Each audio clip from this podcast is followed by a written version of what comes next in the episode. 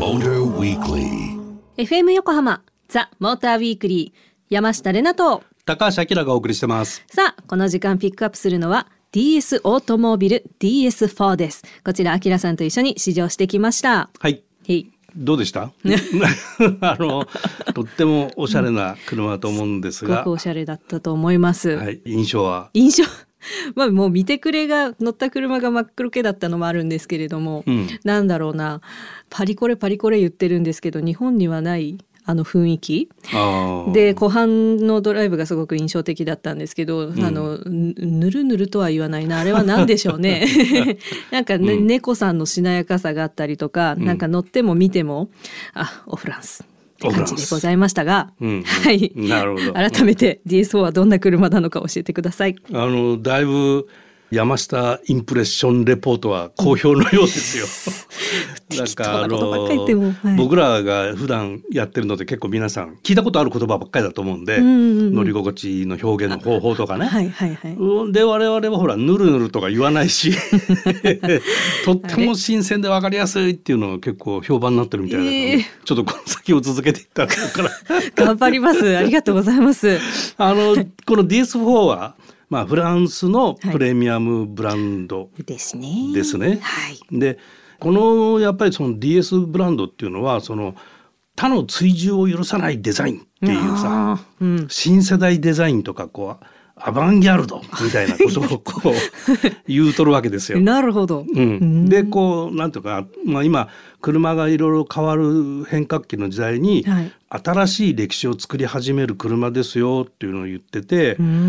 まあ、オートプルーブにも出してるんだけどこれのプロモーション動画、はい。あの DS が作った PR 動画をあのオートプルーブに掲載してるからちょっと見てもらいたいんだけど、そこにはね「 Engineered to light the way」っていうのが書いてあって、うん。な何なんだっていうと、新しい世界へ導くようなっていう意味なのね。かっこいい。そうそうそういう動画でまあ完全なイメージビデオなんだけど、うんうんなななんでしょうねみたいな感じなんだけどさなんでしょうね。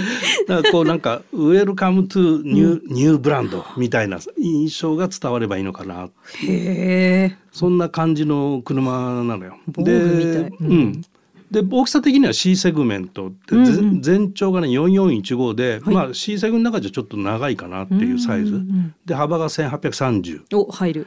入る、うちの駐車場か、そうそうそうそうそう。で高さが1495はい。でホイールベースが2680というところで、まあプレミアムブランドっていうと、まあ、ドイツ車が出てくるんだけど、BMW の1シリーズとかはい。アウディの A3 の3ハッチバックとか、うんうんうんあとはメルセデスだと A クラス、うん。まあ、その辺がこうライバルのポジションなんだけどさっき言ったこう他の追従を許さないアバンギャルドのデザインなんで。はい。もう見るからに違う車なんうんで、違うはいまあ比較する意味もあんまりないのかなっていうような印象はあるよね。でパワートレインはねはい。FF まずうんうん。車は FF です。はい。で1.5リッター4気筒それから8速 AT を組み合わせたディーゼル車。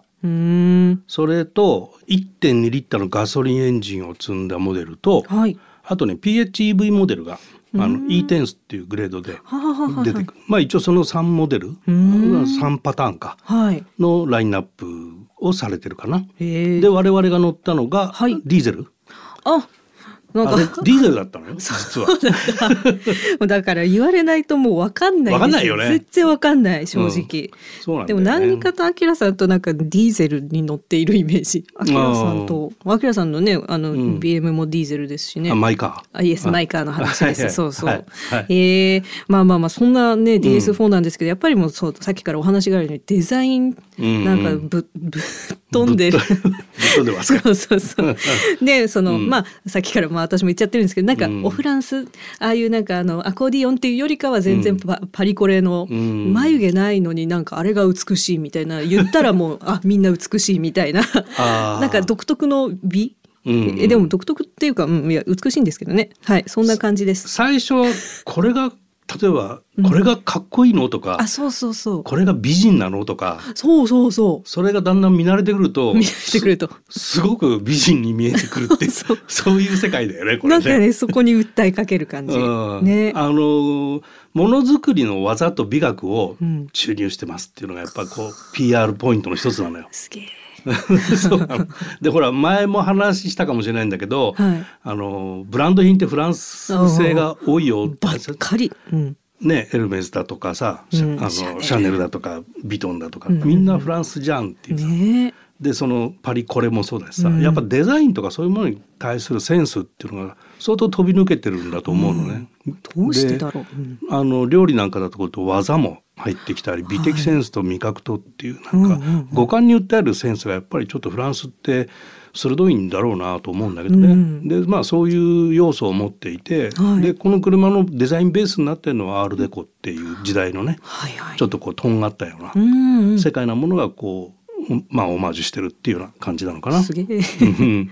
でそんなね、はい。今日なそんな DS4 でございました。はい。えー山下的には、うん。えーさっきも言っちゃってんだけどねもう眉毛なくてうん。黒い口紅つけてるけどすっごい綺麗って思わせられるような人が乗ってるイメージなんですけど。どど。ういうことねって感じ。実際ね、うん。日本ではどんな人がフランス車乗るんですかねえ？それってね高橋の勝手なイメージを言なってきますよね。どういうこと？どういう人なんだろう。まああのやっぱり個性的だとは思うね。そうですね。だからまあヘアスタイルとか、うん普段着てる服とかもうん。個性強めでうん。変わってるねっていうのがう。ん。褒め言葉ある人が乗ってそうな車。アキラの勝手なイメージでした。皆さんいかがでしょうか？ぜひね、あの我こそはという方はフランス車もお試しください。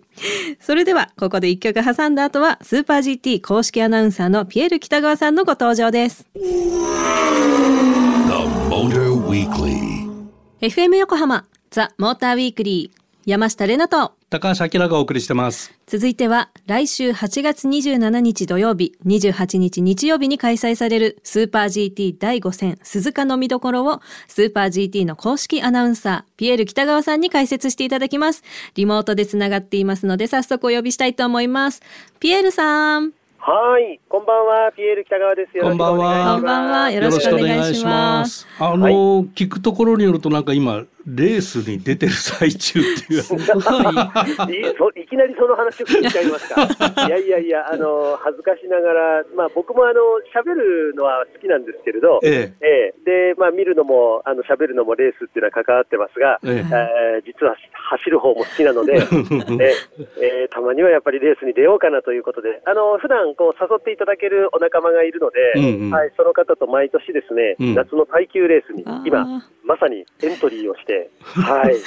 えじゃあ今サーキットから電話してくれてるってことですか？そうですね。サーキットから今話してます。すごい あそっかじゃあ今担当スティントを外れてはい。あの違うドライバーがチームで走ってるってことですね。そうなんですね。はい。あの、今、二人目のドライバーに順調にドライバー交代しまして、えー私はアンカーなもんですから、あなるほど。はい、うん。この後まだだいぶ先ですね。10時間のレースですから。まあそう言ってもなんか貴重なタイミングで申し訳ないです本当にね。いえいえ、はい。あの、はい臨場感がたっぷりでお伝えしたいと思います。なかなかないですよねレース中のピエールさん、みたいなはい。面白いよろしくお願いいたしますお願いします。はい、えースーパー GT 先日行われた第4戦の富士もかなりホットなバトルでしたが、えー第5戦鈴鹿はどんなレースになりそうでしょうか？そうですね、あのー先日の富士で450キロのレース、まあ、今年からこの新しい試みの距離数になったレースの、まあ、ようやくですね450キロを走り切っての、まあそのえー結果が出たということで、我々もすごく興味を持ってレース終盤までこう見ていたんですけれども、まあ GT500 については、本当にあの速いものが勝つと。強いレースをしたチームが勝ったという、そういったまあ正攻法のレースを見せた37号車が、まあ、素晴らしい優勝を飾ってくれたのと、それから GT300 については、まあ、規格の違う、生い立ちの違うその車たちがですね、本当にクリーンなバトルでトップ争いを盛り上げてくれて、まあ、最後は BRZ が今季初優勝ということになりまして、まあ、逆転レースということで、本当にあの盛り上がった450キロになりました。うんで、今度の、えー鈴鹿戦も実はこの450キロのレースということになりますので、で、まあ、同じような距離数ですから、多分 GT500 も、まあ、速い車、は強いチームが勝つんでしょうし、GT300 についても、今回もかなりホットなレースになるんじゃないかなという予想をしてますよね。なるほど。あの、ちょっと300の話の方なんですけども、ええあの56がいつも強いですよね GTR。強いですね。ここがまたあのウェイトもかなり積んでるんですけど必ずポイントを取ってくるし、ですね。鈴鹿もまた近藤レーシングですかねあそこねうん、そうですね。強そうですよね。はい。まあ、あの、今シーズンは本当にあの、まあ、56号車の重くてもこんなに成績上げられるのはなんでってちょっと皆さんも疑問に思うかもしれませんけど、やっぱり予選の戦い方がすごいんですよね。あの今 GT300 はやっぱりエントリー台数20台超えますから、やはりあの、後方からの追い上げのレースになると非常に戦略の幅も狭まって厳しいと思うんですが、やっぱり予選でですね、え Q2 に進む、そして上位からスタートできるっていう権利を得ると、やっぱりそのあたり、すごく幅が持たせられるっていうところで、まあ、前回のあの富士でも、ジョアオ・パオロ・でオリベイラ選手が Q1 を、えー90キロ以上の、まあ、重いウェイトにもかかわらずですね、サクセスウェイトを積んでいても、まあ、Q2 に残っちゃうっていうことで、相方の藤波選手が、もう会うなり JP がすごい、JP がすごいってずっと言ってたぐらい、本当にあのオリベイラ選手のその予選のうまさがそそのまま結果につながっているのかなっていうところは、チームとしてはすごくやっぱり信頼も置いてますし、うん。まあ我々も目を見張るところではありますよね。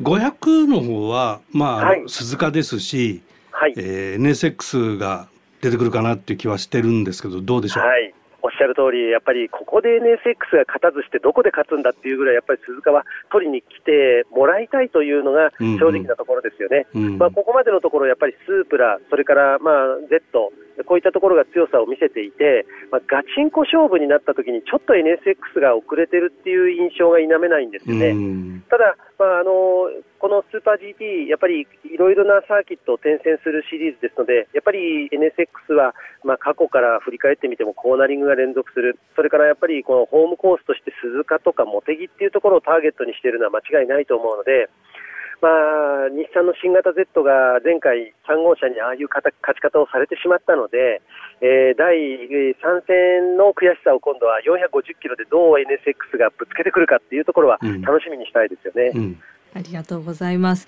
はい。レース中なのになんかまたまたたっぷりお話しいただいても 申し訳ない集中してくださいねって思っちゃいました。ええ全然あのまあ、耐久レースって言っても、あの GT も450キロですと、まあ、非常に短いですし、我々のやってる10時間っていうと、また10時間なりのこう、なんて言うんでしょう、うんあの気の持ちようというか、うん戦い方っていうのがあるので、やっぱりあのそれぞれ違った顔があるんですよね。うんなので、今回2回目の鈴鹿になるレース、しかも前回は、えー300キロ、今回は450キロと違うパターンで見られますので、ぜひファンの皆さんには第3戦の鈴鹿とは違ったね、レース展開っていうのは、あ面白く見ていただけると思いますから、ぜひ第5戦もちょっと楽しみにご覧いただきたいですよね。はい、ありがとうございます。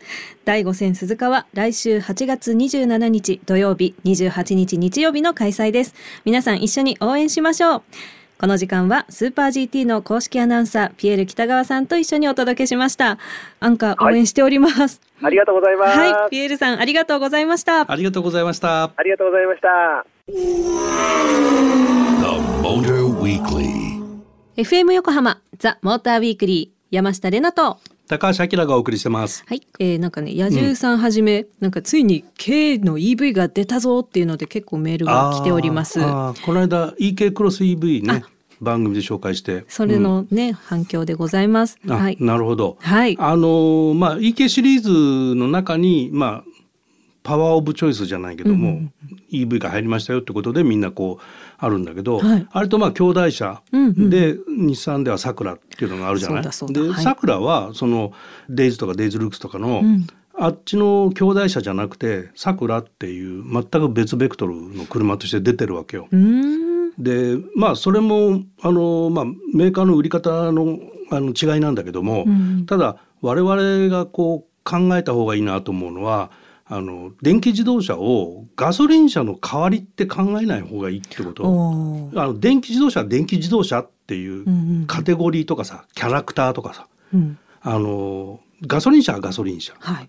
電気自動車は電気自動車でその選択肢の中が増えたっていうふうに考えた方が分かりやすくなると思うので、ガソリン車と比べちゃうと、はい。航続距離が短いじゃんとか、うん。いろんなネガをこう言う人がいるいるんだけどもそれはい。ガソリン車と常に比べてるからで、うん。そうじゃなくて電気自動車のいいところっていうのはあるじゃん。例えば乗り心地が、うん。あのすごくいいとか、はい。静かであるとか。でそういうのガソリン車じゃ実現できないうん。ものが電気だとできるっていうのがあって、はい。じゃあ自分はどっちの方が向いてるのかなって自分の使い勝手がどれに適してるかなみたいなのを考えた時に、うんうん。電気自動車っていう選択肢が増えてくると思うのね。出てくると思うのね。うん。で今カーボンニュートラル燃料とか、あと水素を使って、まあ今車現実にはないけども水素を使ってあの走る車とかあと燃料電池車は、まあ、あの未来がそうだよね。あったりとか、うん。いろんなエネルギーを使った車がこう出てくるわけ。でそれは全部、当初はガガソリンの代替として考えていたんだけどガソリン車はガソリン車で、うん。違うものだよっていうふうに考えると受け入れやすくなるんじゃないのかなって思うのね。うん。へーっていうふうに納得できる。あこいつはこういう車なんだ、うん。だけど俺はガソリンの方がいいなみたいなのとか、はいはいはい。あ俺だったらこれだったら燃料電池車がいいかなみたいなのとか、まあいろいろそういうなんていうのちょっと考え方の柔軟さっていうかさ、うんガソリン以外認めんみたいなのだと その何年かは分かんないけど、うん。いずれなくなっちゃうわけでうん。化石燃料を使うのはもう NG ですよって話になってきてるわけだから世の中は。うんうん。だから今一次エネルギーから作り出すものじゃなくて二次エネルギーでなんとかならないかって話になってるわけだから、はい。時代は変わっちゃうんでね。うん。そこを自分の意識をこう対応させるにはそういう種類の乗り物みたいな。うん。だ自動運転もそうじゃん。前も言ったかもしれないけど、自動運転って車の進化じゃなくて自動運転っていう乗り物の車だっていう。はいはいはいそうですね。なんかあったじゃない？ありましたね。で、うん。人間が運転するのは、うん。レベル2とか3とかまあフル自動じゃないっていうところがはい。やっぱ人間が運転するから楽しいんだぜっていうのを残しとかなきゃいけないっていう。う。んうんで完全自動運転は電車のゆりかもめみたいな、はい。まあそれ東京だけど、うん。まあそういうようなのと同じで運転手もいなければハンドルもついてない移動する自動車があってもいいわけで、ね、逆にそういう方がいい人もいるわけだよね、うんうんうん。あの住んでるエリアの過疎エリアとかでうん。通院できない人とかさ。はい。でそういうのにこう勝手にこう迎えに来てくれたりするとすごくありがたかったりするじゃない。うんうんうんだからそういう車と自分の車とをこう混同して考えるとわわけわかんなくなっちゃうから、っうん。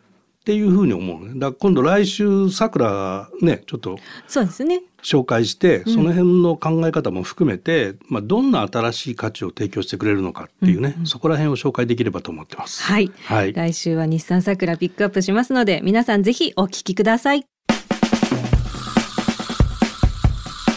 FM 横浜ザ・モーターウィークリーエンディングのお時間となりました。今夜は DS オートモービル DS4 をピックアップ。そしてピエール北川さんにスーパー GT 第5戦鈴鹿の見どころを伺いました。はい、電話終わってからピエールさんから「補足しといて」っていう。ね ありましたね。あってあの、鈴鹿はなんか路面のまあ攻撃性が高いんであの、まあ、そこタイヤにかかる負担が大きいっていうのとうん。あと GT300 の話なんだけどね、うん。うんと大排気量でえブリヂストンタイヤっていう組み合わせのチームが有利じゃないかっていうことをちょっと補足しといてって言われて多分52号車のスープラ埼玉トヨペット。はい。この辺が上位に来るんじゃないんでしょうかっていうことを言ってましたね。あの BRZ はさあのそもそも去年のシリーズチャンピオンなんで、うんうんあの出力が絞られてるのね。で出力が絞られてて前のレースで優勝してて。すげえ。そうなのよ。でまた今回サクセスレート乗るんで、もうね、う かなり苦しくて。そうですよね。上位はね期待するのはかわいそうかなっていうぐらい かなり追い込まれた状態なので、はい。まあ、この52号車とその GTR、うんあのまあ GT3 勢でね、はい。その辺との争いっていうのがポイントかなっていうのは思いますね。ありがとうございます。はい、番組ではリスナーの皆さんからのメールも大募集中です。車に関することはもちろん、あなたの近況報告でも何でも OK です。宛先は tm アットマーク fm 横浜ドット jp、tm アットマーク fm 横浜ドット jp までたくさんのメールお待ちしています。